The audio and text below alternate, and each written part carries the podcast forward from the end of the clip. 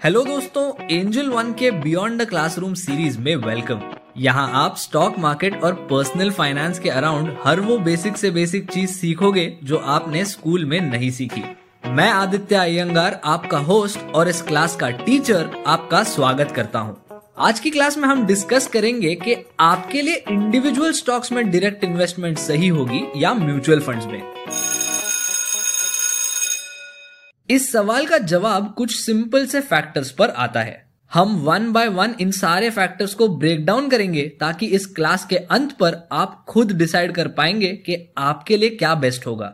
देखिए, सबसे पहला फैक्टर है एक strong why why should you pick stocks instead of investing in mutual funds one very sound justification to do this is alpha let's say that Nifty fifty generates a 14% average return but you believe that you have a gift. And with this gift, you can generate an average return of 20% while taking more or less the same level of risk as Nifty 50. So this extra 6% return above Nifty for taking a similar level of risk is termed as alpha. अब यहां पर Nifty 50 एक benchmark था कई सारी mutual funds इस benchmark को outperform करने की कोशिश करती हैं और कई सारे लोग इन एक्टिव म्यूचुअल फंड्स को आउट परफॉर्म करना चाहते हैं। इसलिए वो इन सारी म्यूचुअल फंड्स को अवॉइड करके मार्केट में डायरेक्टली स्टॉक्स पिक करने उतर जाते हैं। इनफैक्ट कभी कभी प्रोफेशनल फंड मैनेजर्स भी ये चीज़ नहीं कर पाते in spite of having an entire team of equity analyst गजब बेचती है।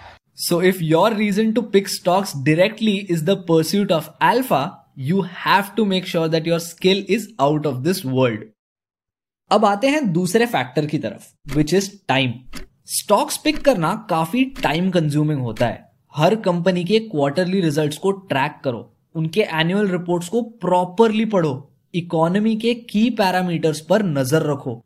और उसके बाद ओवरऑल मार्केट की डायरेक्शन को कंसिडर करने के बाद ही एक स्टॉक इन्वेस्टमेंट होती है।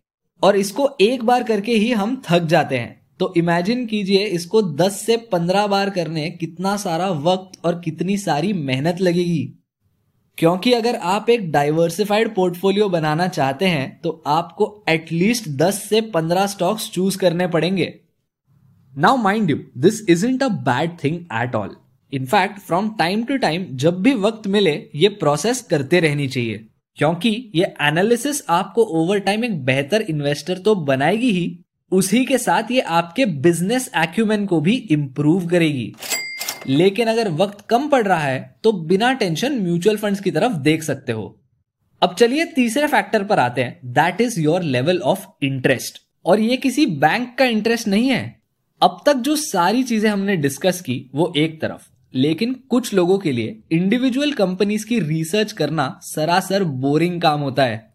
आई एम होपिंग आप उनमें से नहीं है, वरना आप अब तक सो गए होते।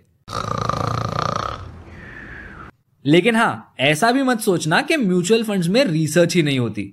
यहाँ भी आपको कुछ की फैक्टर्स देखने पड़ते हैं कि एक फंड कितने अच्छे से मैनेज की जा रही है। यहाँ पर फ़ीस और रिस्क जस्टिफाइड है या नहीं and so on and now coming to the last factor that is your expertise when it comes to finance.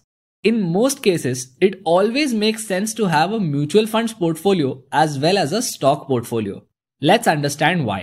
हम में से बहुत से लोग अलग अलग लेवल पर है when it comes to experience लेकिन मान लो आपको एक डिसेंट लेवल ऑफ़ एक्सपीरियंस है when it comes to investing आप एक स्टॉक पोर्टफोलियो भी रख सकते हो on the side to make the most of certain one of scenarios ऐसे सिचुएशंस जो आपके लिए बीच बीच में थोड़े एक्स्ट्रा गेन्स प्रोड्यूस कर सके।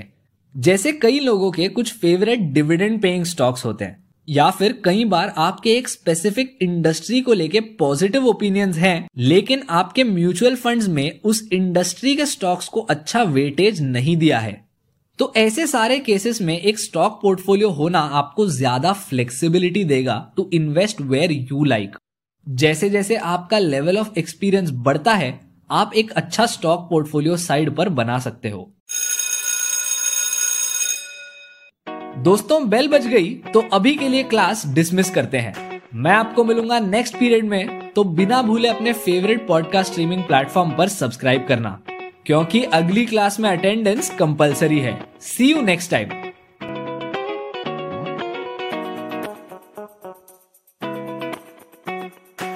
Investments in securities market are subject to market risks. Read all the related documents carefully before investing. For disclaimer details, please visit our website www.angel1.in.